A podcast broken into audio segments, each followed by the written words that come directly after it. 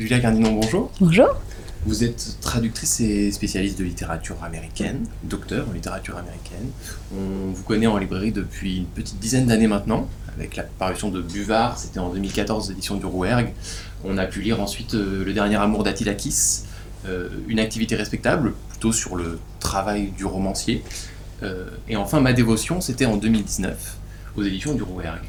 Vous publiez dans cette rentrée Livre Maria, aux éditions de l'Iconoclaste, euh, donc dans une nouvelle maison, mais avec toujours des thématiques qui vous sont chères sur le métier d'écrivain, la vie avec les livres, le sentiment amoureux beaucoup, et peut-être que votre écriture aujourd'hui se porte plus sur la femme, euh, sa vie, sa liberté, ses secrets beaucoup. Liv Maria, c'est le portrait d'une jeune fille que l'on retrouve adolescente, que l'on va suivre jusqu'à sa maternité d'une île bretonne au Chili, euh, de l'Irlande à Berlin. Elle va traverser presque toute la fin du XXe siècle, on va dire, en portant avec elle ses secrets, mais surtout en étant une très grande aventurière et une femme entreprenante. Est-ce que c'est bien comme ça que vous avez voulu la dessiner? Ouais, c'est une bonne façon de, de, raconter le livre, ouais. Alors d'où il vient ce livre Maria? Peut-être un peu plus colérique, je vais dire, emporté que vos précédents ouvrages on dirait que plus je vieillis, plus je suis colérique, et plus j'ai d'enfants, plus je suis énervée. Euh, euh, je crois que moi-même, je me rends compte avec le temps de ce que j'essaye de raconter. Euh, peut-être que les écrivains, livre après livre, comprennent eux-mêmes des choses qu'ils n'avaient pas devinées. Et effectivement, je me rends compte que ce qui m'intéresse, c'est d'explorer le continent féminin, et, pour la raison la plus simple qui est je suis une femme et je grandis et je vois les femmes autour de moi grandir. Et il me semble très intéressant de témoigner de ça. En tout cas comme ça me passionne comme tous les écrivains j'écris sur ce qui me passionne.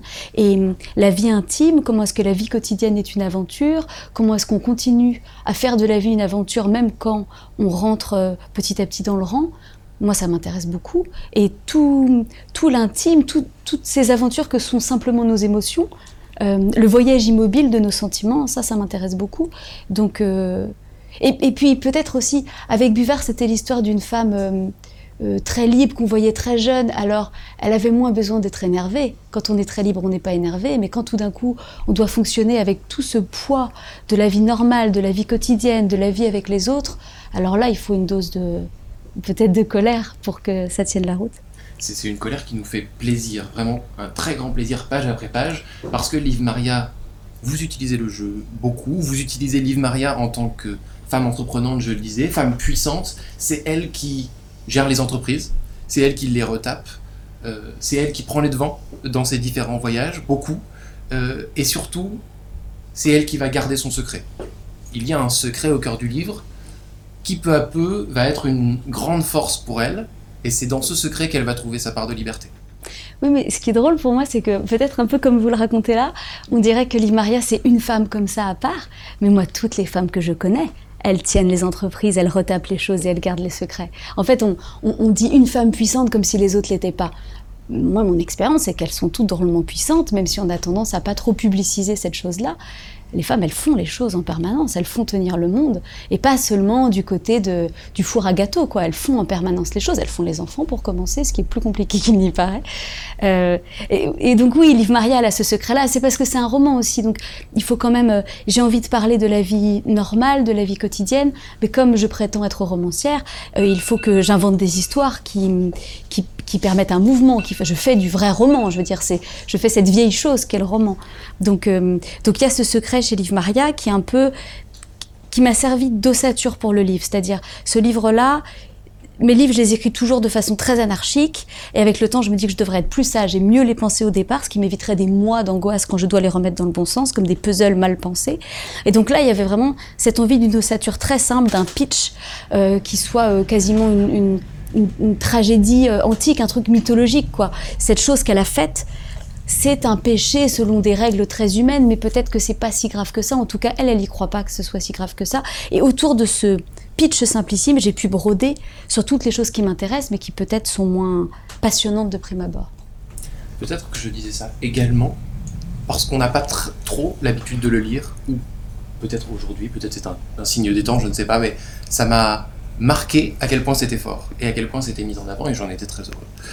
Euh, Maria est accompagnée a été construite par les livres. on va les retrouver tout au long du roman. On les retrouvait déjà, évidemment, dans vos précédents textes. Ici, ils forment, oui, un guide pour elle aussi. et je pense que c'est quelque chose que vous avez voulu particulièrement mettre en exergue. Oui, c'est de plus en plus volontaire chez moi. Peut-être au début, je mettais des livres dans mes livres parce que, comme il y a tellement de livres dans ma vie, j'ai du mal à pas déverser partout. Mais maintenant, c'est vraiment une décision. En tout cas, avec ce livre-là, ça l'était clairement. Je me suis dit que il fallait que j'arrête d'être timorée sur mon rapport à la littérature. En fait, si j'ai une conviction, c'est que lire des livres, c'est essentiel, que tout le monde peut en lire, que c'est un des biens culturels les moins euh, dispendieux en réalité, que dans les livres, il y a tout, que tout le monde peut trouver un livre qui va lui parler.